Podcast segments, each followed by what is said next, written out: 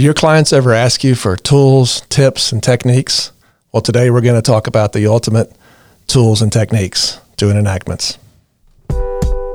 Welcome to the Leading Edge in Emotionally Focused Therapy with your hosts, Dr. James Hawkins and Dr. Ryan Reyna. EFT is a dynamic model that humbles even the most seasoned therapists. Together, we want to come alongside you as you continually push the leading edge of your understanding and application of this wonderful model developed by Dr. Sue Johnson.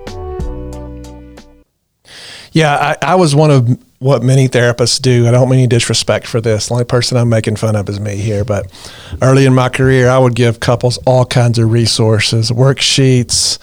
I'm telling them myself here. uh, read this book, read this cool thing.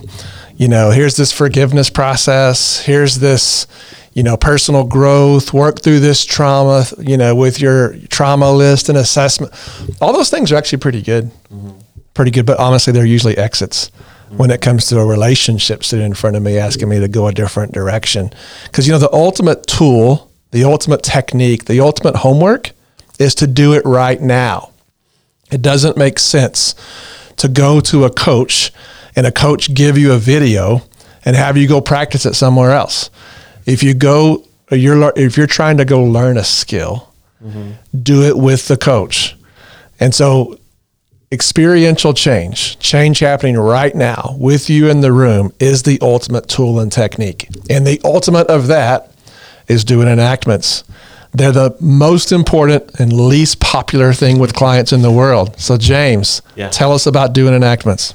Well, I want to just give credit once again to, I would say, just a, a man. I, I, call him a mentor, but George is really a dear friend of ours. And definitely um, uh, a valuable part of the EFT community. So I was with George at a, a, master training out in Las Vegas when I think Annabelle Bagatti in the Las the Las Vegas EFT. I think it's Southern Nevada or something like that. I forgot the name. Y'all know who you are. Really appreciate being with y'all. Great community out there. Think good job, Annabelle. And by the way, our friend Dr. Annabelle Bagatti, she released a book too recently as well.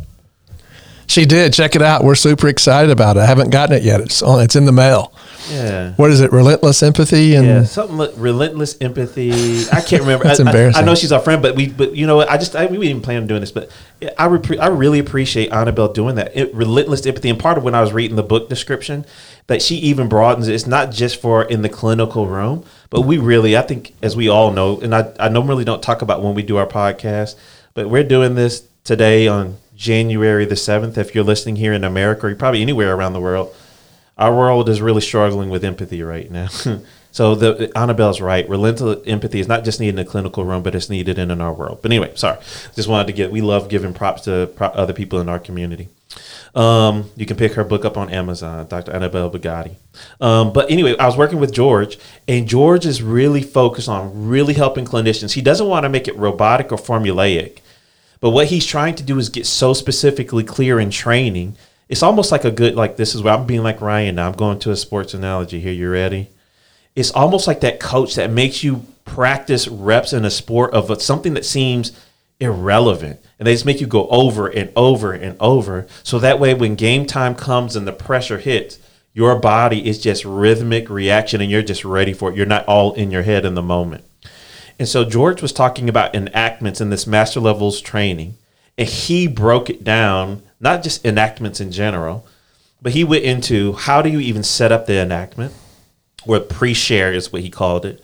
What should you be looking for and doing during the share or the enactment? And what should you do right post after the enactment? And he gave kind of like what he's saying when he's watching his tapes with supervisees or his own tapes, he's looking for these different elements to make sure he's really being as clean as he possibly can. Not that no therapist has to do this every time, every to get every point to make every enactment perfect. He's just saying, I'm trying to be as clean as I can, as often as I can right? Increasing what Chad Imhoff, one of our supervisors, my my likelihood of success here. Right? Let me back out just a minute and talk about why. Go ahead. The most powerful research on relationships says if a if a couple, and it can be any couple, this could be a mother father, could be a married couple, could be two men, two women. it's this part is really universal. If a if a couple can repair their bond after a cycle happens, they will win. That's right. If they can't, they will lose. Losing may look different, but it's really all about repair. And that's what we're doing with enactments. That's right. Small repairs, tiny little repairs, mm-hmm. using enactments to get energy going, mm-hmm. all the way towards big bonding experience. Just a quick story since we're talking sports. I'm sorry. I, I, used to be a pitching coach, baseball, if you're not a sports person. Um, in, in the U.S. at least, is, is pitching is a big deal. It's it's hard, and I and I worked a lot with college kids, and I'll never forget this. But I would regularly take college freshmen, they're 18, 19 year old males, in front of other males. And I would start working on how they pitch, and they would cry on the field in front of their male peers, which you just do not do. Like that's just culturally not appropriate. I mean, it is appropriate, but it's not done. Yeah. And they would cry regularly because I it was so hard to change their habits. This is what we're up against when having someone enact in a vulnerable way is so important, so difficult. And I like that you said that because now it's almost like we're being the we, we, Ryan and I, we're not saying once again that we're perfect. If George were here, even though he came up with this, even after I come, we're with George and he comes out of alive, he'll say, "In this enactment, I missed this, I missed this, I missed this. I was able to do this." But he's running through this list in his head because he knows it so much but not even George gets it 100% right. Not even his own list, right? Uh, so we just want to say we're on the pitching mound with you, and you might cry a little bit as we're talking about this. We might cry with you. yeah, man. So. Uh, so I want to break this down. We'll, I'll name them off, and Ryan, you can kind of jump in with me here. But let's talk about even the pre-share. You are you're if we're talking about EFT, if you're familiar with our model, we're probably we, we have done a good move one. We know their cycle. We've done move two. We've deepened and distilled the emotion. And we're kind of like this is almost move like what i think george almost called it like 2b or something like that right? Is you're getting ready you know i'm moving towards move three of the eft tango where i actually get them to do the enactment or the share. And so george really he says in the pre-share there's a couple things you need to do one ask yourself is the emotion that you want them to share the emotion or the attachment longing? Or even just the, the despair that they feel in their protective move? Is it organized and is it actually alive in the client? Meaning we're not talking about something distant and off next week. We're not talking about something they just hope for but that's not even real in them. Is it organized? Does it make sense to them and is it alive in the client right there in the room. And so George, he'll do that quick summary of, so let me make sure I get this straight. When this happens, that trigger, right?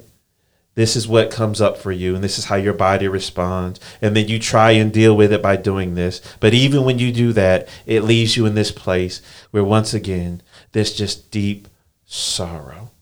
And what you do with that sorrow is, is you just swallow your voice because you feel like no one will hear you. Am I getting that right? Man, I can even see it in your body right now. Your shoulders are going down. Is that sorrow? You feel that sorrow right now in you? Like, yeah, it's just like this heavy rock on me. Okay, all right, all right. We got it organized. We're getting it clear. The client's feeling it in their body right there, right now.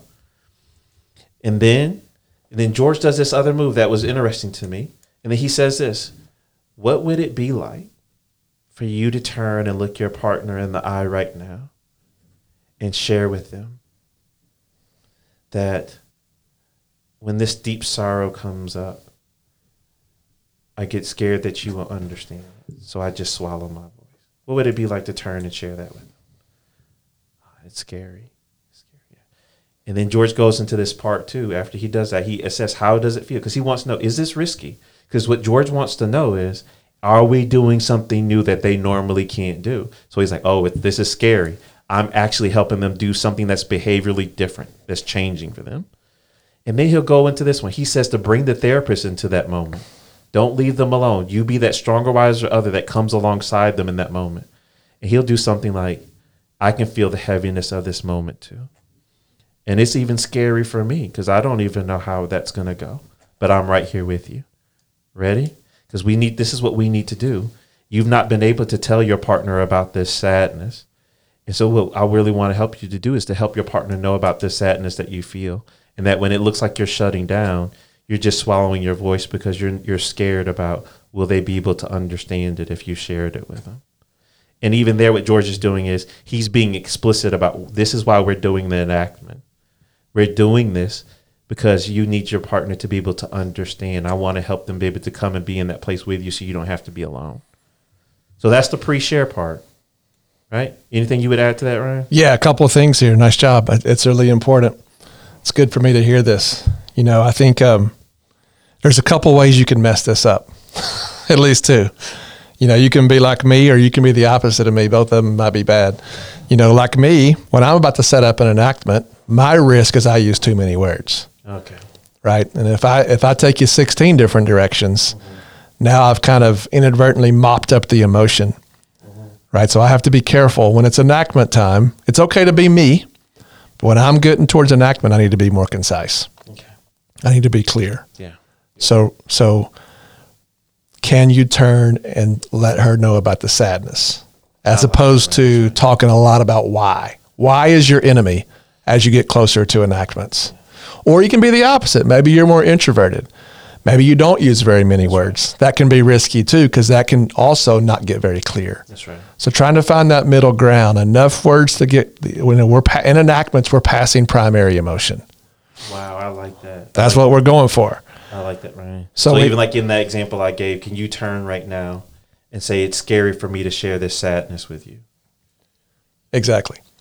And, can, and, and even then, so can you turn right now and share about the sadness? My preference is the last word they hear from me is the emotion I want uh, responded to. I like that cleanup part. I like yeah. That. And as and when you're looking for which emotion, sometimes you have too many emotions. Sometimes someone gives you eight emotions. Wouldn't that be nice? Two in that one, right? I put scary and sadness. Yeah. Well, so which one are you going to pick? Well, the way I was trained, I like this way to think about it is pass the one that is most most likely to get a response. Right? So if someone gives me condemned, they feel condemned and they feel really sad, I'm probably going to choose sad because condemned is also good, but a little bit of accusation in that, right? The other thing that just really quickly, to me, it's a debatable thing on whether you should ask, what would it be like to share about this sadness? I agree. My answer is if they're partially de escalated, it's a great move. If they're not de escalated, I'll never ask that question because I just want an enactment to happen. And sometimes we can get so technical, they just don't happen. So I'll take more enactments with less setup than more perfect setup and less enactments. That's what I see a lot in supervision. People like, I hadn't done an enactment yet, eight sessions in. I'm like, you're waiting for too much setup. They don't need to be a big dramatic moment every time. Those are That's bonding events. Enactments also happen early on. The only, other thing I would say is the worst thing we want to be is more of the same. So if you've talked to Nicola mm-hmm. 19 times about sadness, I don't want you to do the same one again. Right. So I need to find out is this a risk? I need to ask you the question can you feel it right now? Where is it in your body? And if your answer is, I don't feel it right now, don't enact it. That's right. Reset yourself and reorganize. We need to pass it hot, mm-hmm. as Sue Johnson says. We need to pass it hot. It needs to be in the room, alive in the room, in the body. That's where attachment happens. I love it. And even what you're seeing, what we're talking about now, you see all these like uh, different nuances that each person can bring.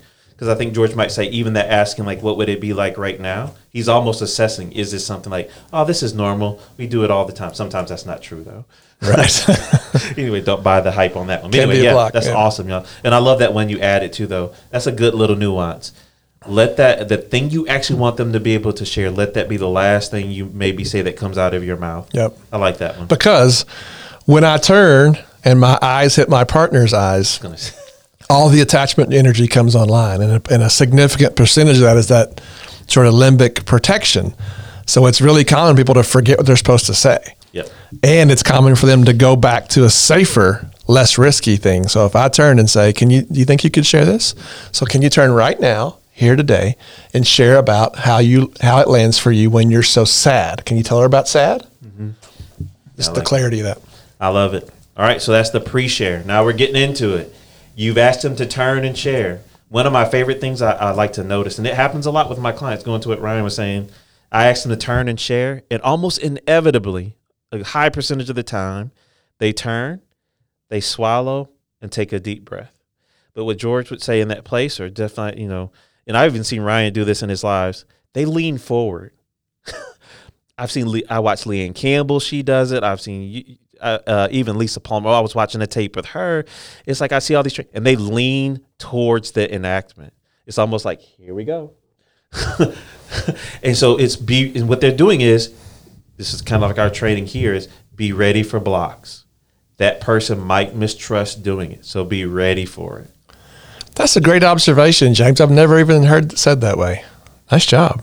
Yeah. I mean, I I can't even imagine doing an enactment without leaning forward. Like I can't fathom that. Like every once in a while, I'll see someone trying to do EFT across a desk or across a table. I'm like, exactly. I wish you see James's face. Like, whoa, what are you doing? No way. I'm leaning towards them also for proximity. I'm trying to say I'm with you, uh. and I'm trying to I'm trying to model. This is important. This is intense. It goes back to what we just said: bring the full therapist fully into You the bet. process. You bet. So, you know, if you're somewhere and you're used to doing therapy across the room, we probably need to get you a wheelie chair, at least for these moments. All right, so be ready for the blocks. And once again, we've talked about this several times, and I want to make the plug for successandvulnerability.com. Where George, Ryan, and many of our team, we're working on helping helping therapists with these different micro moves and these things in that we really think will revolutionize your practice. You can check out their video training programs where you also get clinical examples over at successandvulnerability.com. But be ready for blocks. And we you've heard us say it on this podcast, so you probably already can say it right now. What acronym do we use when we're working with blocks? CPR. That they probably are going to block it and be ready to catch it that when they block it. They might try and deviate to another topic or go to an exception. So be ready to catch the block and give protect and give permission for that block, their hesitance to turn and chair. Right, right, right, right. And I get it. Just like you know, we were saying on another podcast, yeah, you want to kind of just make sure this other piece of information is really important because it plays into what happens in this place when you can't get res- your response for your your sadness. So of course, there's a part of you that wants to go and talk about that now to help make things feel a little bit safer, even right here, right now, where it's scary to talk about that. But can I come back to right what we were doing? You're even saying right now, like you can feel this this fear to turn and tell your partner about that sadness. Can we just make sure that we can help you get a different signal for that sadness this time to have some success here with that sadness for a moment? Can we do that? And what it is is I want to reset it back to the point we were working at. And for me, it's like, and what George is kind of saying there is return back to the enactment if you can. Right? Any thoughts there? Uh, uh, Let me see. What else was in there? Oh yeah, and then also once again, what you find out is you might have to slice it thinner. Maybe it was just too big. It's too much for them in that moment. You might reset and they still can't do it, and so we can slice it thinner. Meaning maybe you go with something that's a little maybe. Okay, so maybe can you just right now, just even if you can't talk about this deepest, darkest pain that you've ever felt, could you even just say it's scared to t- uh, scary to talk about this? I'm slicing it thinner, but the key part is do it. Yeah, for sure. For sure. Don't wait until it's so good that you just don't do it very often. Again, I'll take a lot of enactments over one good one any day. Because remember, what we're trying to do is to train a muscle. Bonding in some ways is a skill, it's a habit. And if you get used to doing 25 enactments, even if they're just okay, that starts to become contagious. And we start doing that at home, particularly in the cycle. So I'll take 25 average ones over one or two great ones. I'll take both. And we're going to try for both, but if I have to choose, just one thing I want to say is it depends on where you are as well. That's right. That's right. So if if I'm in session three I'm in my first three or four enactments with you, and you give me you give me you know frustrated and maybe you give me panic. You know, the first time I set one up and you say, and I say, can you tell her about panic? This panic place for you. And they turn and they say, and they say, I just get so frustrated. Yeah. First of all, notice what just happened. uh huh. All right. But you know what? I may let that go early on because we're just trying to get them doing something, just get them talking to each other. That's what's got to happen. But, but in session 14, no way. I'm going to come back and say, hang on just a minute. I so appreciate what you just did. There definitely is frustration and this sucks. And I so get that. But I want to just come back for just a moment because I want to make sure we get some clarity. Mm-hmm. It's not just frustration, there's also some other things going on. Mm-hmm. Can you talk about the sadness or the panic? So there's the reset. If that gets blocked, remember we're on mission. Once there's vulnerability in your room, our mission is to stay with that until it gets responded to. So if it's a bad day, and those happen, um, and they can't talk about panic, they can't even talk about frustration, they're just stuck in blame. I'm still going to try to get the responder to say, I don't think I can do this today, but I do care, and this is just really hard. Can you just tell them it's hard? So you can slice it really, really thin Because some response is still better than no response. Right. And I think what we need to do now, Ryan, is I need you to help me. Like, I think we could add in this what it looks like at different stages in therapy. Mm-hmm. I like that idea. That's good, y'all. Future podcast. See, once Hashtag. again, this is the this is where learning. This is where EFT is so beautiful, and I'm thankful for the pioneers like Sue and Gail and Alison Lee, where they've created this model that is so dynamic and so growing. And even as we met with Sue, even yesterday, she is always asking people, "Let me know how this is going." She is this even after all these years, she continually wants to grow and get better. Agree. And I'm like, "She's Sue Johnson. What are you doing?" She cares, man. She's That's- good. That's right, one hundred percent. Anyway, so we like that. All right. So last uh, last section here, the post share. So maybe they've done it. That so not maybe they have done it, and we're at some points now they've shared. What do we do at that point? Right. One, we catch their vulnerability. Thank you so much. I can see how big and how heavy that was. Once again, once again, you told Can me. I totally mess you up? Go for it. I'm sorry, man. I just had one more point I wanted to make before we go into post share. Okay. And it's really for both the pre share and during the share. Okay. You know, I just did an intensive for like, I don't know how many hours, more than 16. And we did, I don't know, 30, 40, 50 enactments, some small, some big. As we get further along, as we get further along, I'm just listening for where is their tolerance today and do I have all of it? So how uh, you know I want to go as deep as we can today. It's kind of my barometer, as deep as we can today. If I get a sense they can go deeper, then I either want to set up a second enactment or stay with the emotion a little bit longer in the pre-share. I think that's what it's saying. I like that, man. Uh, thank you for bringing that out, Ryan. Really appreciate that. So here we are in the post share. So now they've shared. We caught their vulnerability and like, man, thank you so much for what you did there. I really appreciate it. This is big, and I could just see how heavy this was on your shoulders. Those body markers, right? Then once again, that you know we're really still we're still leaning into the process because now we've just done it. This is where we talked about in our podcast. We are on mission. And what we've done now, we've asked them, they've given their vulnerability, and now we have a responsibility to get a response back to that vulnerability. Primarily, we want that to be from their partner, who is the most important attachment figure in the room. And if the partner can't do it, we will do it, right? We do not let their vulnerability drop to the ground.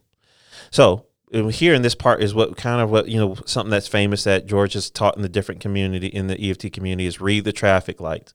In other words, we're assessing the partner's ability to respond. And that's where we talk about the red light, yellow light, green light.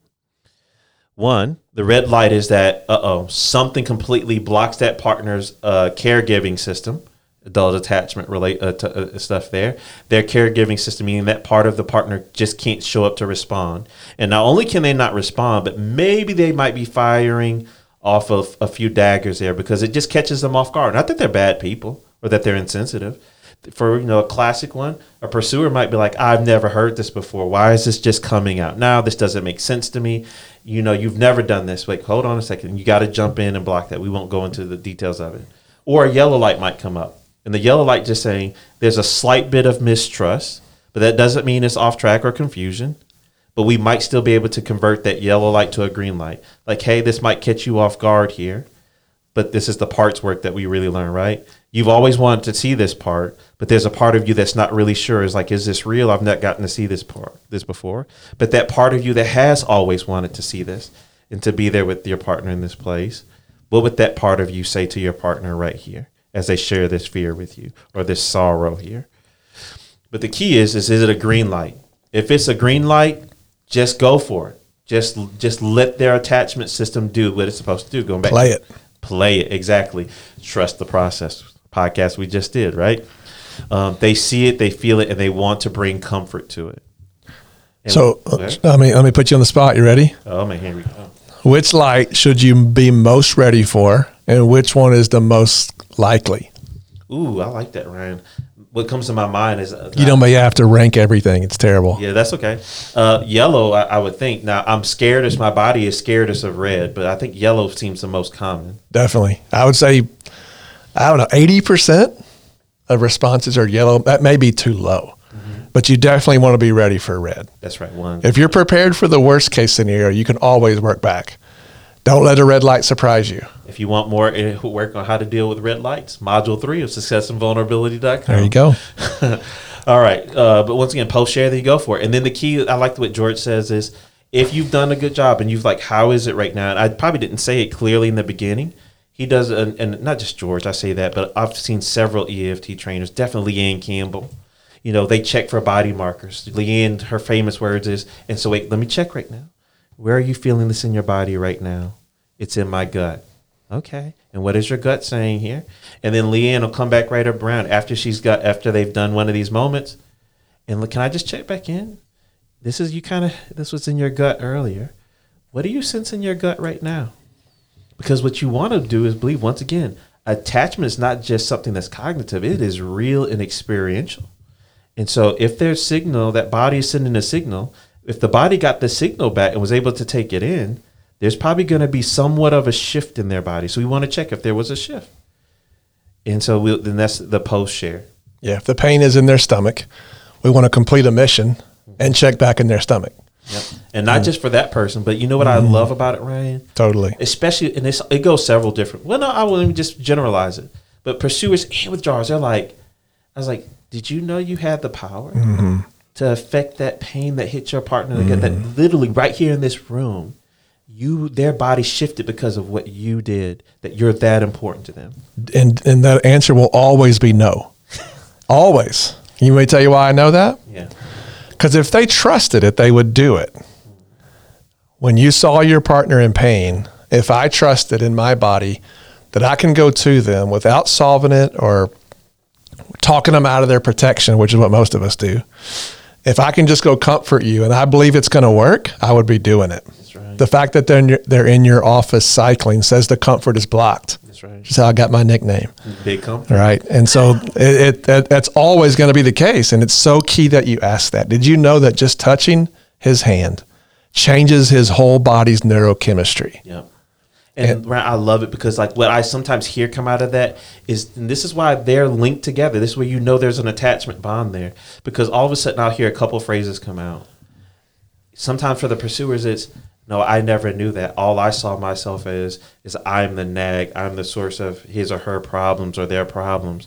Or for the with, withdrawers, sometimes what I end up hearing is, no, I just always thought I could never get it right, that I'm not enough. But today, which you just did right here, right now, move five of that, right? Is now there's a whole different view that really it's not that she's mad at you all the time. Well, she's mad, but what's really is there, it's not because it's like you're horrible, it's that she's scared. Is that she's scared, right? That it won't, there were this, and, or then also now you're getting a different view of yourself that really you can be a place of comfort, of safety, of healing.